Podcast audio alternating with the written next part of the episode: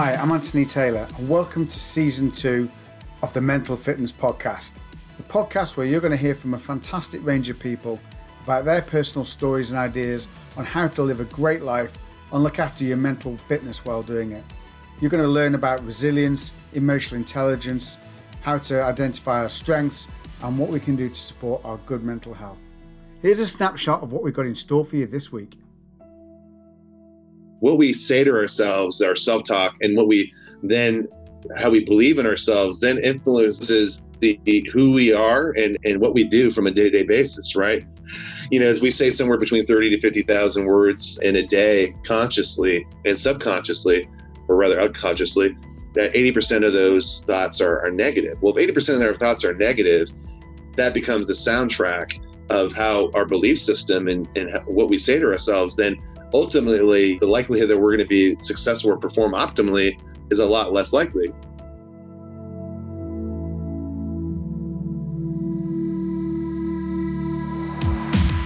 So I'm really excited to be bringing you Series two, and I hope you join us throughout the entirety of this. And as ever, if you like the podcast, please give us a like uh, or subscribe to the show as well.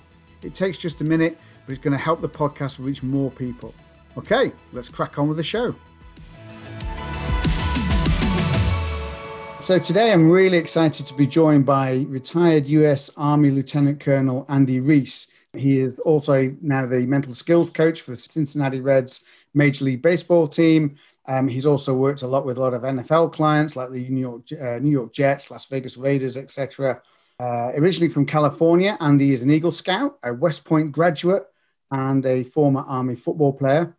He spent over twenty years in the military and served tours in Iraq and Afghanistan, and also spent five years with two elite special forces units. He is also the author of Deliberate Discomfort, How U S Special Operations Forces Overcome Fear and Dare to Win by Getting Comfortable Being Uncomfortable. Andy, welcome to the show. Great to be with you, Anthony. Thanks very much for coming on.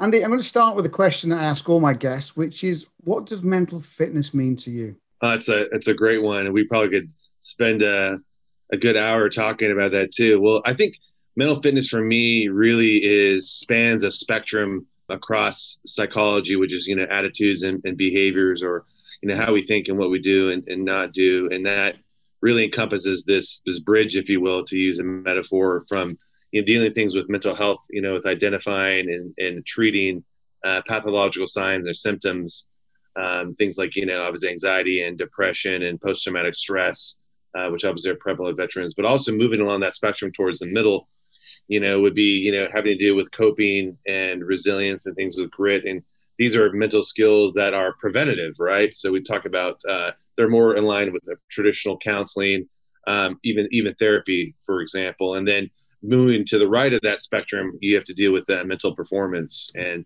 that is, uh, you know, your ability to be able to execute tasks at the upper end of your potential consistently, regardless of the circumstances, which is more in line kind of with the mental toughness definition. And when you, you string those together in a bridge that spans the whole psychological continuum, and, you know, in a word, you know, mental fitness, you know, connects health, prevention, and performance to, to help people and teams be at their best when it matters the most. I really like that bridge metaphor, like you said, across the whole psychological spectrum.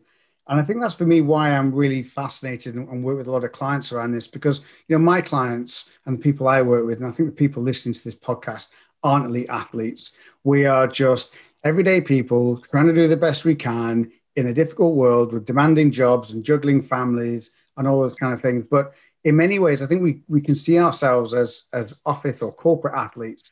So I think, you know, it's really useful for us to spend as much time on the mental game as elite athletes do as well. Yeah, I completely agree with it too. I love the corporate athlete model. I think it was, you know, Jim Lair and um, and others, you know, obviously Peter Cloud, who developed mental toughness. Uh, shout out to him and to uh, Doug with A Q R International. And we're both aligned with them as far as mental toughness coaches.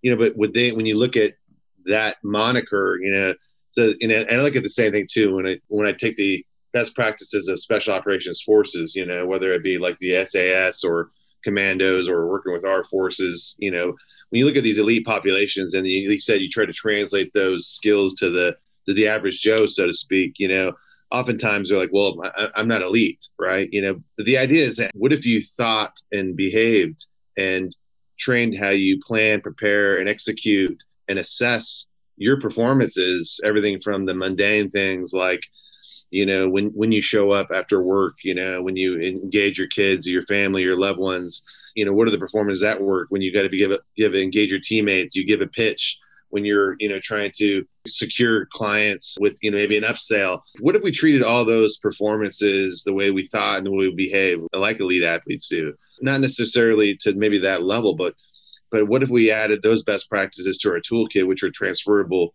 You know, how much better could we be over time? And I think that's the idea. And that the fact that they're transferable amongst these arenas is just really fascinating to me. And I love that cross-pollination, um, you know, within our field that we work in. I first, well, what attracted me to getting you on the show was I listened to you on another podcast, and when you were talking about mental toughness and we were talking about character strength, which we'll come on to.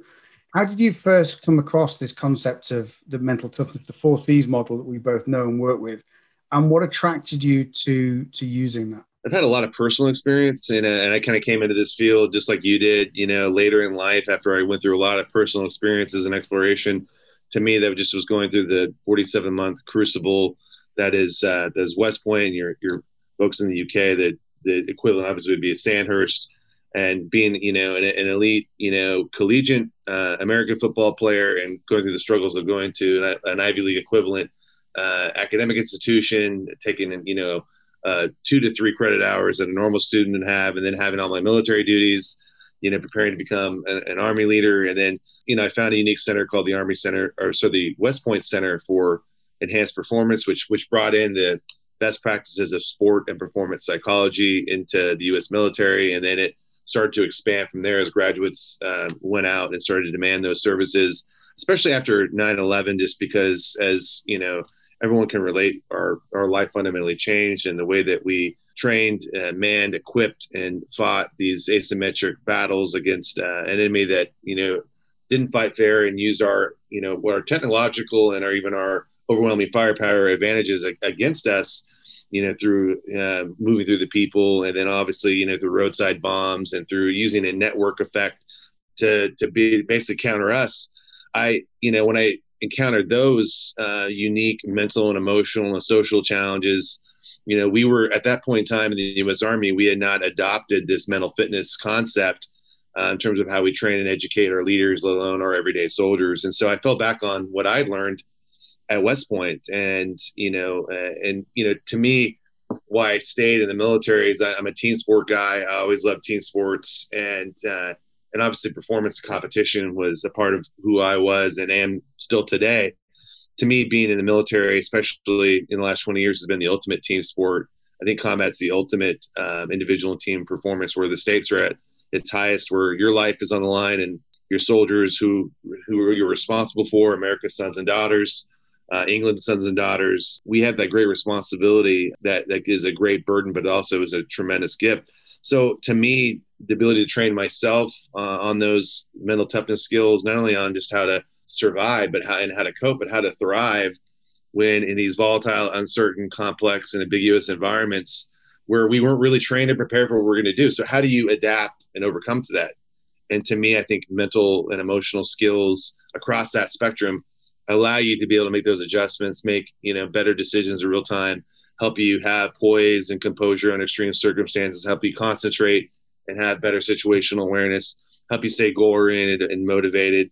And then inevitably, when you, you encounter setbacks, you were you were more resilient, you're grittier over time, and you can, you know, the likelihood that you can experience things after you redeploy, like, you know, post-traumatic growth, increase because you have that skill set. And to me, that when that all came together, um, as the Army started to adopt that, and being lucky enough to be at the epicenter of that through uh, holistic fitness programs, and to be one of the Army's first resilience trainers um, along those lines, was really a watershed moment. And then, and finally, then to, you know, work with um, special forces in this elite tactical athlete concept, and to treat them, uh, their teams and their individuals, um, just like elite athletes that I now work with in Major League Baseball or previously in the N F L. Um, to me, you know, how those worlds came together um, was both as a, an individual, a person who experienced that, but then as a practitioner and a program manager and a leader, um, really, you know, define my life's purpose and, and what I'm all about today. And that's, that's to be a coach. One of the things I find sometimes here in the U K, when I talk about mental toughness, is the wall of uh, assumptions that people make to that term. Think, oh, it's all about big biceps and bulb, and, you know, it's a gung-ho macho type thing. And it really isn't, is it? You know, when we think about mental toughness and actually what it is, which is a personality trait that describes how we respond to stress, pressure, and challenge, it really looks at how we think, doesn't it? It's, you know, it's that mental side of it. It's not just about the sort of the big biceps and balls, the macho image. How do you find people relate to that concept and that term? Do you have any issues with it? And how do you overcome them and get them to, to buy into understanding it? Yeah, yeah. And, and just to circle back too, because I um, I realized I didn't completely answer your question. The four C model, I think, um, was where if all models were somehow flawed, there wasn't what you and I found is, you know, a, a one model that I could hang my hat on that brought together all these different concepts across that spectrum of mental fitness. And then a good friend of mine, Doctor Michael Gerson, shout out to him. Um, he introduced this four C model to me, and then I started really getting into it. I added a fifth C on that too. But to me, it's just uh, it's simple, it's useful, it's applicable, it resonates with multiple audiences. But I think for me, to answer the, this, your most recent question, was that I think there is that there is stigma associated with anything with the word mental. I think, you know, going back to the military example, you know, coming up in the the, the Army in the early two thousands, you know, we didn't even say anything mental. There was such a such a hardcore stigma. We called it behavioral health, right? So, you know, and we weren't talking about this in the open as far as, you know, um, mental skills that were designed to help me perform better as a leader and as a soldier, you know, on and off the battlefield, right? So I think that the idea of, like you said, mental toughness is probably more aligned with, you know, on the performance and prevention side of things too. Whereas the same thing on the health side is more like having to do with pathology to prevention in there too. So I, I think that if I, if I were to choose something that has the least stigma, I think mental toughness is what resonates with me personally, just because that's what I, as being, you know, a guy who was, who came up in that macho culture in, in the Army, and, and I was an Army fullback and a, a football player to me. But this idea of mental toughness is a concept that every coach that, you know, whether wherever you are, uh, talks about, you know, every leader and coach talks about mental toughness. They can relate to that, right? So whether that's good or bad, you know, that's a common lexicon, right? And my good friends uh, at Arcadia Cognorati, shout out to them, talk about street language and about meeting people where they're at, you know. And so in order to be able to help understand and then shift behaviors, you know, how, no matter how entrenched they are, you have to meet people where they're at. And so I think you have to use a common language that people can relate to.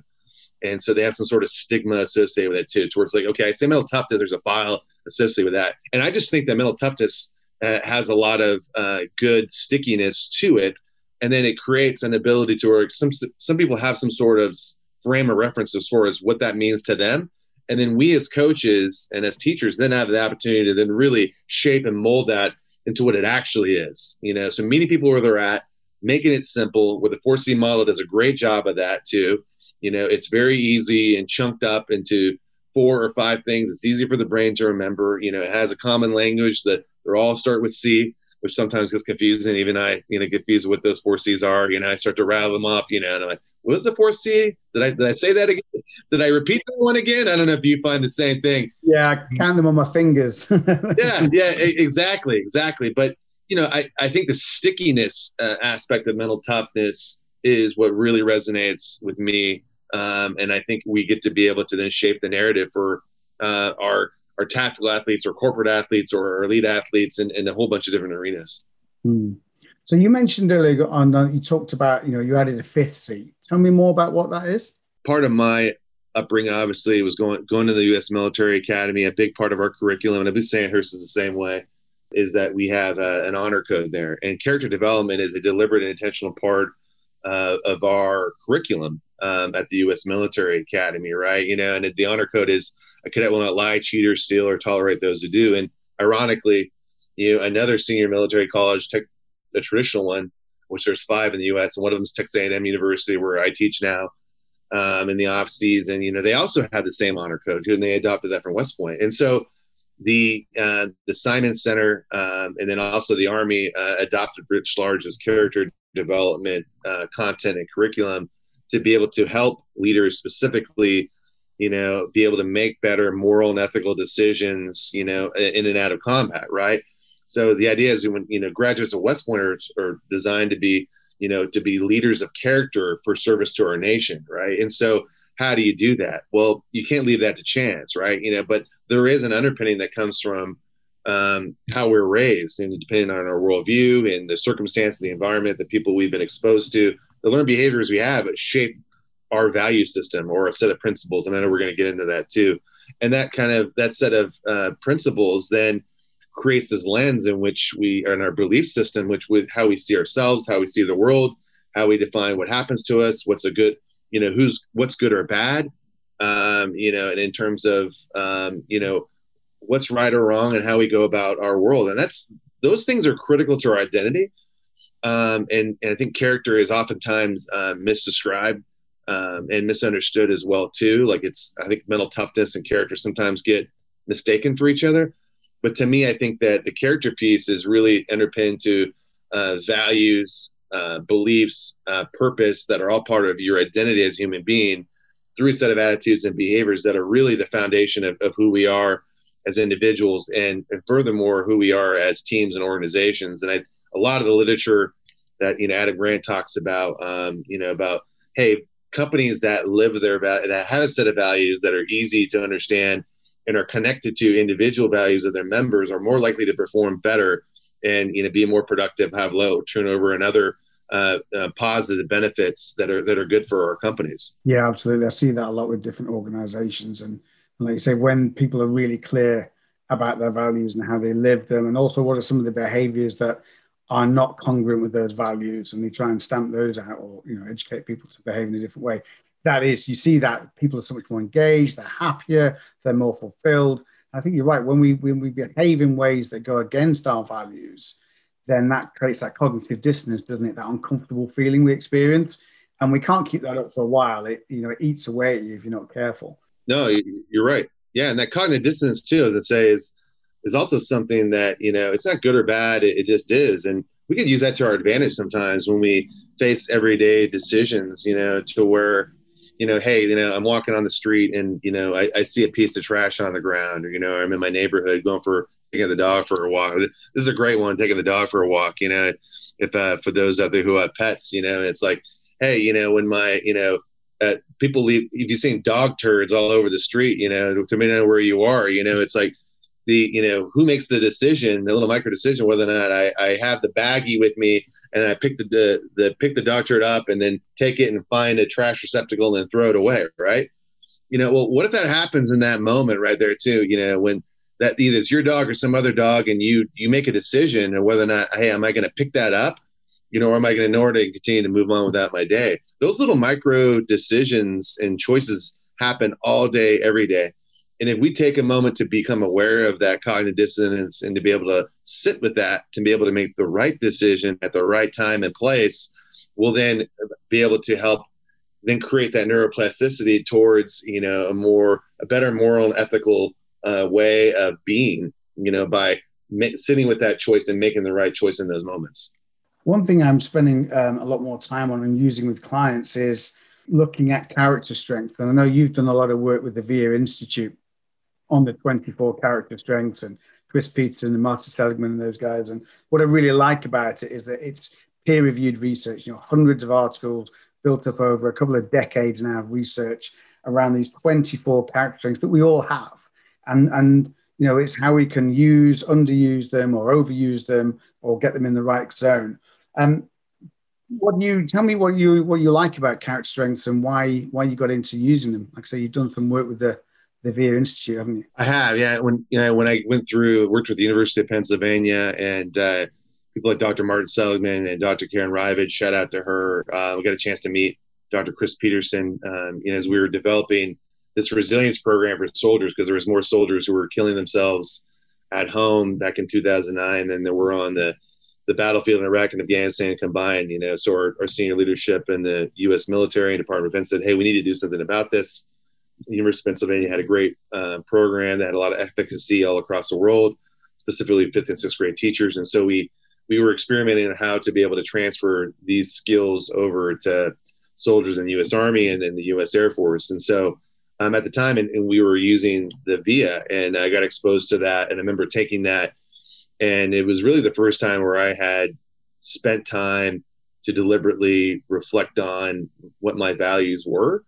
Um, you know, I, I had a great upbringing. You know, uh, was, I'm a Roman Catholic, and so that obviously shapes my worldview as far as my belief system. And, you know, but I never really thought about uh, my values. And furthermore, you know, in two thousand two, the Army developed uh, their values, which is a leadership acronym, and it stands for loyalty, duty, respect, uh, selfless service, honor, integrity, and personal courage. So it's leadership, right? And I'll never forget when I was in uh, an accountability formation at the end of the day before we released for the work day. And, you know, one of our senior non-commissioned officers, you know, handed out these dog tags that had that leadership acronym on it. And you were supposed to put it on your identification tags or your dog tags. And he gave us this little business card that had le- leadership on it. And also on the backside, it had the soldier's creed and the war ethos built into that too, which is putting those values into action, right? And so it, it's it's really powerful, and it's a really cool example, uh, I think, organizationally. You know, there's one point one million people in the U S Army. It's a great example. But what we didn't do at that time that I saw was like, it was like, okay, here, take this, and then and then you're going to memorize this. And this is part of what you, what you need to do. You know, for we're going to test this with our soldiers, so on and so forth, right? So it was more of a compliance model of, of values. And you see that in the corporate world where it's like, or even in athletics where it's like the coach decides, all right, these are what our team values are. I'm going to make a poster of them. I'm going to put them up in the locker room. You know, we've got some sort of fancy poster that we we have a, a professional development session in, in the corporate setting, and we're going to say it's very top down and very compliance based. I'm going to, here's our values, right? But that's not how individual values work, let alone how to develop a more commitment based strategy towards inculcating and then living the values, your own values and your organizational values. So I think what the what the V I A did is it gave an evidence-based way of being able to take a survey, it's, and it's relatively objective, and it gives you a, a mirror to look back at yourself too. And when I'm working with my clients, what I like them to do is, you know, I usually give them a list and I give them a reference, you know, or, you know, because some people somehow have, have a frame of reference, right? So I say, hey, you know, using, I want you to, to write down what your top three to five values are, what you think your values are. These are the principles that are the most important thing to you, and they're at the at the foundation of who you are as a human being, not just, you know, a baseball player or a sales manager or, you know, a soldier, for example. But hey, this is this is who you are, bigger than that, you know. And then once you write those down, and I, then I want you to go, and I'm going to give you a list, you know, maybe for example. So me, I like to use the uh, acceptance and commitment training or acceptance commitment therapy. Doctor Stephen Hayes from the University of Nevada has a phenomenal resource. And so it gives a list, you know, of examples of values. And then you bounce your list off of that list. You're like, okay, well, you know, I can, I can connect the dots there as well too. And then the third thing that I like to do time uh, dependent is then I like to have them take the V I A, right? And the V I A takes, you know, all but about fifteen minutes to take, you know, and then it spits out a whole bunch of different values, right? Um, what I like about that is that those, if you take the individual self-assessment, they connect the dots to a, another set an example of a list, and then you overlay that on top of what the V I A results are, the likelihood that you're going to find alignment and then really refine that self-reflection exercise is really, really high. So that, those are the steps that I take too. What I don't like about the V I A personally is that it, uh, I think it gives you too many values, right? And again, the brain likes to chunk information up. I like to use the rule of threes, three to five things is really easy to remember, and they're more likely to be sticky. That doesn't mean the rest are irrelevant. But what it does is that it, it provides you, and you know, if you really kind of narrow down that list in terms of your top three or top five, and then give some agency to your client to then be able to say, all right, well, this is what the V I A says, but this is what I think. So I agree and I don't agree. And it, and it creates a conversation um, that I think is oftentimes missing. Uh, but again, it's the foundation of who we are and how we perform individually and as a team. I really like it for many of the things that you've described, and the fact that it sees all of them as strengths. And it's not that, you know, the ones down at the bottom are weaknesses. It's more that they're lesser strengths. And we have that capacity to say, well, okay, so say, for example, that one of my weaker, lesser strengths is humor. How can I bring humor more into my daily interactions with people and start? So you can get people to use some of that. How can I And also if you're overusing some. So I know for me that, um, you know, zest might be one of mine. So how am I overusing zest sometimes in, in my meetings? Or maybe I'm bringing a little bit too much energy into the meeting, and I just need to maybe bring one forth, one of my other strengths, which might be, say, a little bit more um, humility or a bit more around curiosity. So that would look like, instead of me over dominating a meeting with lots of energy and, and jokes and things like that, actually it's about how can we bring more curiosity into it, a bit more humility, giving other people a chance to speak, and find a more appropriate outlet for my zest and my humor.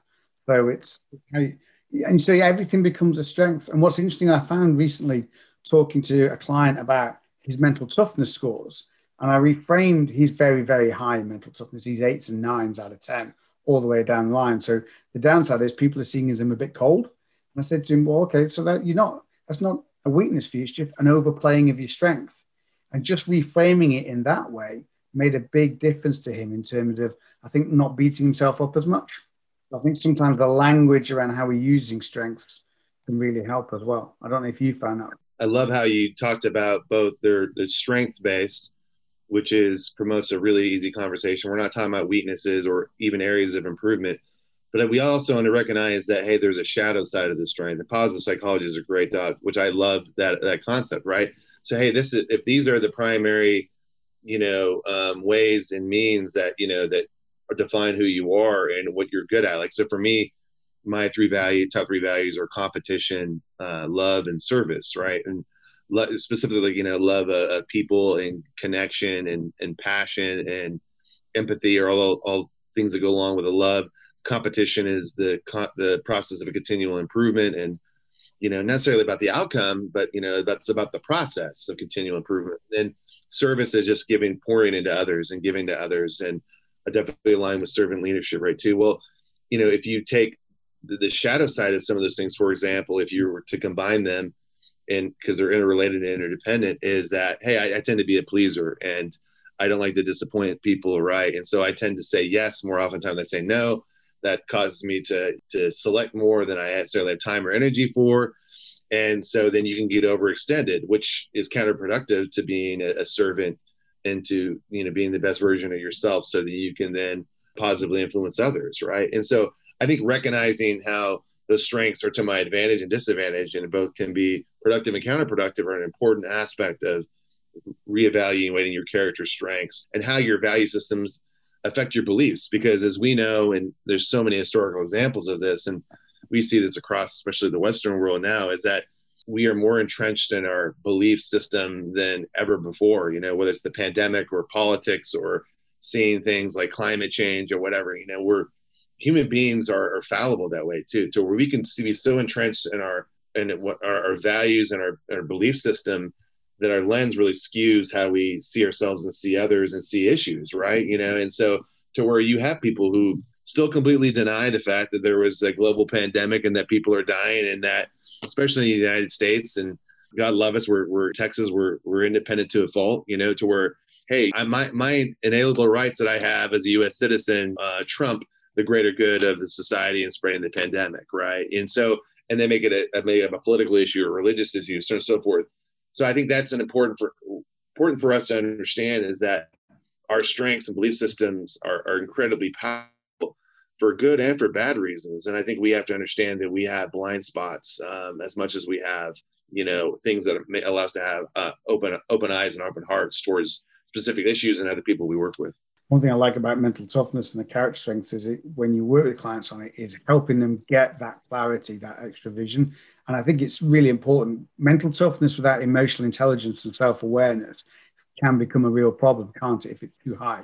So, and even somebody who's more on the, what we describe as the more mentally sensitive end, once you raise their awareness to how they think differently from other people, now how that, that at times can be a strength, but how sometimes that might be underused, you can then, they can, they've got a better chance at making a different choice. So they can maybe choose to behave like somebody who might be more mentally strong, but without that awareness of it, then you're not able to change behavior. Yeah, it's, it's, it's spot on too. I think one of my criticisms of, of my field, you know, of sports psychology, it tends to be very individual based in terms of the skill development. And then in terms of letting that skill out, you know, during performances, right? But I think ultimately, you know, especially in team sports, you know, you're, it's about influencing others towards common goals, right? And, and objectives. And so I think emotional intelligence does a great job of that. I love that in your model, you incorporate character strengths, mental toughness, and emotional intelligence, because as a leader, me, you know, a big area of my emphasis is the transferability of mental skills through leaders and, and through coaches, because they're the ones who are ultimately reinforcing these concepts. And if, and if we can make better leaders and coaches, you know, through mental skills, then the idea of emotional intelligence provides um, a really a context towards what I call the competencies of mental toughness, right? Which are, as you know, self-awareness, uh, knowing yourself, self-regulation, being able to then taking the combinations, like being the thermostat. I can read the temperature, my own temperature within myself and the temperature outside of myself. I can then regulate myself, right? But beyond myself, I don't control a lot. So how do I be, have, become more situationally and socially aware? Um, and then, then how do I influence? Because I can't control, I can only control myself, and very little I can control within myself, as a matter of fact, within my, my brain and my, as part of my body. But, you know, if I control how I think and how I behave, you know, then I can then better influence others in that way too. So when you add in those four core competencies, emotional intelligence, it just provides a really good recipe for as me not only developing mental toughness with myself, but like you said, helping develop, uh, be a better teammate, being a better formal, informal, formal leader, being a better coach, uh, parent, um, you know, uh, friend, and it goes on and on in, in the social construct of, of how we live. Yeah. One thing you mentioned earlier on was about how we see ourselves and our self-image. And I think that's really important, isn't it? I don't believe we can consistently outperform our self-image. So if I'm trying to be better as a manager, or as a leader, or whatever, if I don't, or if I'm a, you know, a, a junior athlete uh, in some discipline, if I don't see myself in the right way, I can't consistently outperform that. Um, how do you see that working with some of your, your, the athletes that you train, and do you work with them on creating that strong self-image? Yeah, it's it's a great point. I would say the number one barrier for the individual athletes that I work with um, is that, you know, especially in Major League Baseball right now too, has to do with confidence. Specifically, like, let's break down self-confidence and task-specific confidence. So those two get confused, right? And and a lot of there's a lot of misconceptions around the idea of confidence, which is, you know, inner belief in your uh, abilities, you know, and that's regardless of your level of competence or ability to do something, right? And I always use the example of, like, so task confidence may be able to shoot, move, and communicate in combat. It may be able to then be able to communicate effectively, to be able to read, write, and and, and communicate well within the, the corporate space, you know, and within baseball, that's the five tools, you know, the ability to hit, throw, and run, right? Those are kind of the things that they're often t- called the hard skills, right? You know, which I don't think there's hard or soft skills. And if people say soft skills, I say, yeah, Special Operations Forces skills, soft skills, right? Um, but I think for confidence, you know, that goes back to, again, like, what is the base of that too? And again, that has to do with your value system, and that's the anchor, uh, the base, the foundation. If you're building a house too, that affects your beliefs, so your in your affirmation as far as what you say to yourself. And we all have this constant playlist that's going on in our head, you know, just like we have in our, our iPhones or whatever we use our devices to create playlists to play these, um, these, these soundtracks of our lives, right? And these become the narratives of what we say to ourselves, our self-talk, and what we then, how we believe in ourselves, then influences the, who we are and, and what we do from a day-to-day basis, right? It's it's been overly stated that, you know, some some research that I think needs to be updated, you know, as we say somewhere between thirty to fifty thousand words in a day, consciously and subconsciously, or rather unconsciously, that eighty percent of those thoughts are, are negative. Well, if eighty percent of our thoughts are negative, that becomes the soundtrack of how our belief system and, and what we say to ourselves, then ultimately the likelihood that we're going to be successful or perform optimally is a lot less likely. So we become conscious about that soundtrack, right? And then, you know, that radio station that's playing in our ears. And then we we take control of it. We become our own D J of what that sounds like, what those playlists are, what we say to ourselves, making sure that it taps into our belief and value system. Then that then becomes our dominant habit, right? And we can potentially flip the script in terms of productive self-talk that influences uh, how we see ourselves and how others see us, you know? So it's, it's a, it's a multilateral effect, I think. So how do you work with people when you see that actually their self-image and that self-talk track is what's holding them back? How do you get them to shift that and improve that? I mean, the first one, I mean, going back to emotional intelligence and, uh, you know, the first, it, it starts with the first core competence of mental toughness, right? Which is self-awareness, right? So you had to become aware of what are you, what are you saying to yourself in, in certain situations, whether things are going bad or good. Is your, is your confidence tied to results rather than the process, which is very common because in baseball, it's very data driven. It's all about stats. It's very individually focused to be able to move up the ladder. Right. And so I think that, you know, when you're not getting the results, knowing that the game is built on failure. I mean, you think about it, a Hall of Fame batting average is is three hundred or thirty percent. So in baseball, which gets harder, it's a very, very hard game as as you move up the ladder within our minor league to our major league system, which is at the top rung on the ladder. And then to be able to stay there, you're going to fail far more often than you're going to succeed. It, it can really mess with you mentally, you know, and specifically when you, you know, get on a supposed hot streak or you get in a slump where you're not, you're not hitting well, you're not pitching well. And that's that's the law of large numbers. And so I think one thing is just to put that as perspective too, and to say, hey, this is this is not a slump. Slumps live in your head.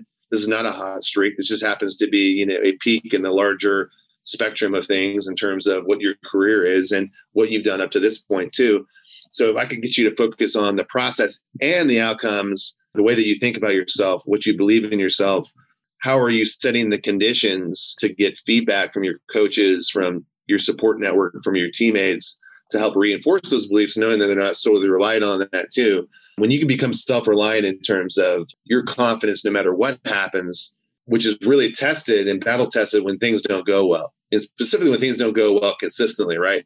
That is the true test of your confidence. When you can continue to build confidence by bouncing back and just staying the course, knowing that a positive outcome is just around the corner if I just double down, That that's a key thing too, because a lot of times our novice athletes and, you know, or new athletes that aren't familiar with this, they they they go to something mechanical or more technical or tactical. And so they they tend to tinker with things too much or overthink things as well too, which, you know, they don't they don't trust themselves, right? In certain situations or certain moments, especially when things don't go well. When you don't we don't trust yourself, the likelihood you're gonna let that skill out that you've developed is is more likely, right? And so when you understand the trusting mindset, it's something that you can train yourself to then not think as much, you know, so when the before and after is when you want to think a lot. When you're in the moment, you want to be able to let that skill out. Before and after, you can bring that skill in and overthink and be critical, analytical, and judgmental. If you want to let that skill out, you have to embrace the trusting mindset or pattern of thinking that's more likely with more likely with no-mindedness in the zone and flow states that are a little bit overrated because, you know, again, you know, we don't live our lives in the peaks and, you know, and I say optimal performance because that's getting the most out of what you have. And when you don't have your A game, how do you get it? And you have a C game for whatever reason to, to include luck, which is a factor that we have to account for. How, if you have a C game, right, you're just having a shitty day, then how do you get a C plus? How do you get the most out of what you have physically, mentally, tactically, socially? How do you squeeze every single last drop out of what you have in that given moment, you know, where you are? Yeah, absolutely. I think that's the key, isn't it? It's like you said, how you can do that when things are going tough. And like I say, it's divorcing yourself almost from the outcome. There's so much time that just builds up that extra pressure then. But if you stick to the process every time, then you're going to, more often not, that you're going to be able to behave a lot better. Yeah, I don't think it would be some, I wouldn't say divorce yourself because I think that it's not binary. It's not process versus outcomes, right?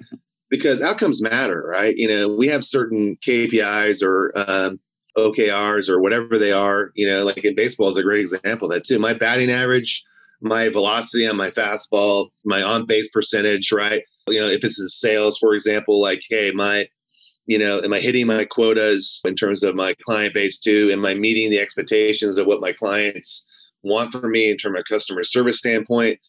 Am I my growth pattern? You know, am I am I in the hockey stick or in the valley of death? Death? Whether I have a I'm an entrepreneur, you know, the, the outcomes do matter a lot. It's just like we can't just solely focus in on outcomes, nor should we just solely focus in on process as well too. Because if we're doing the same things over and over again without getting the results, then That's that's kind of the definition of insanity, right? You know, calm insane, right? But I think when we have a nice balance of process and and and recognizing the outcomes do matter, that's when really the magic happens, I think. Tell us a little bit about your book, Deliberate Discomfort. What can people expect from that? Where can they find it? Yeah, absolutely. I appreciate that. It was a fun project uh, through a company that uh, I'm still affiliated with and did a lot of work with previously. in, in my career, it's uh, especially on the consulting side. So the book is basically brings together the, the evidence-based best practices of uh, U S Special Operations Forces. So you think Army Green Berets, Army Rangers, uh, Navy SEALs, uh, special tactics units in, in the U S Air Force. You know, our Delta Force was our lead counterterrorism unit. You know, the, the premise was that, hey, you know, we have this specific training, education, and development, you know, in terms of how they're assessed and selected and then developed and trained over an amount of time. And there's some universal constructs that are, you know, not secret sauce. They're, they're transferable to other other arenas. And as, you know, we move from being in the military elite units to the corporate space and to the athletic space, we notice, you know, there's a gap and vice versa as far as how we can bring best practices from those elite populations back to the military as well, too. So the idea was this through a story, uh, through twelve people. It's a fictional story, but it's based on real life people and their experiences in and out of combat.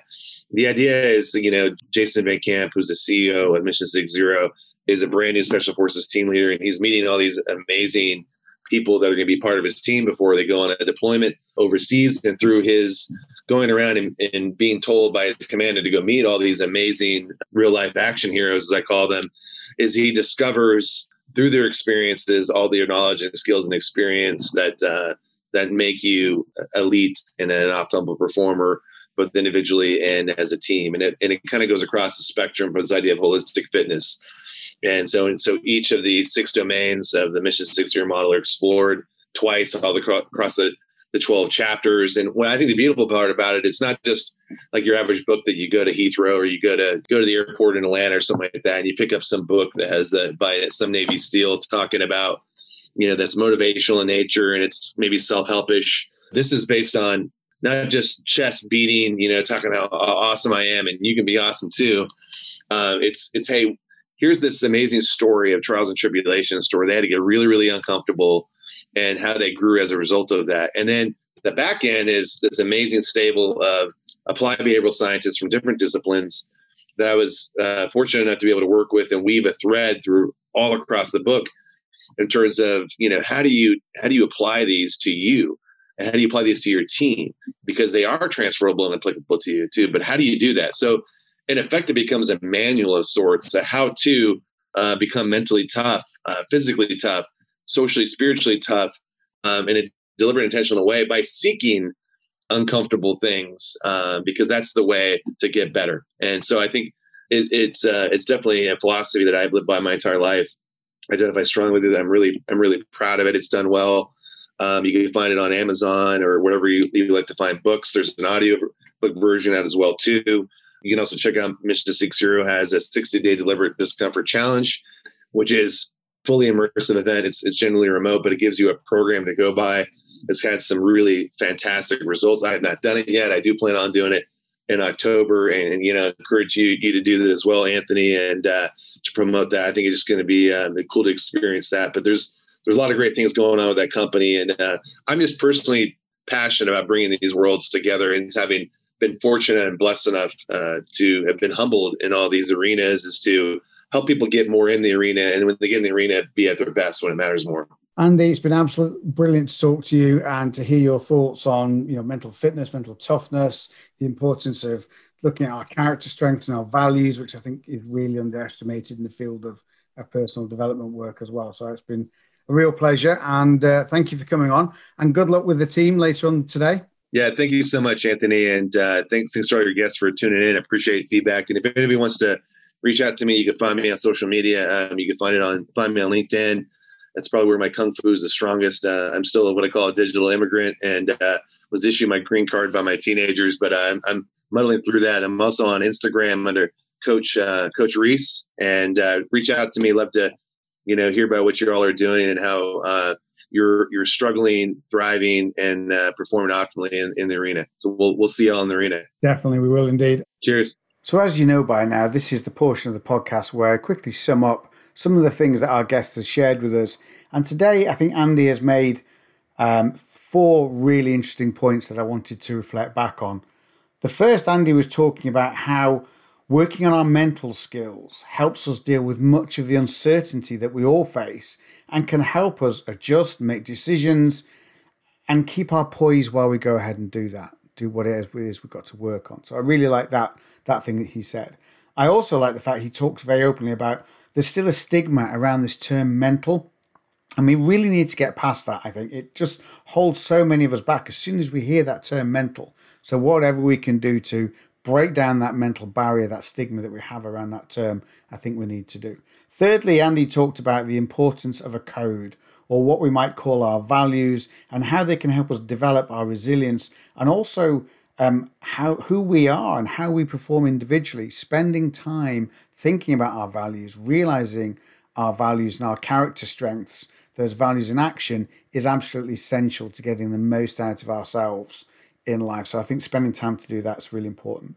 And he also talked about and raised a really difficult point that, you know, we are so centered in our belief systems Uh, often that it distorts how we see ourselves and other people, you know, and it comes out in some of the language that people use and the beliefs that they have that their rights trump those of the wider community or the greater good and that, of that community, and, and that's not the case.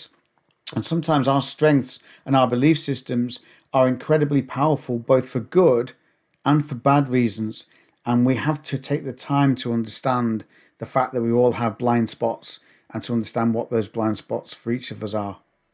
So I hope you really enjoyed that. I think a lot of great content, a lot of insight that Andy shared. I hope it sparks your interest in going to learn a lot more about values and character strengths and mental toughness as well.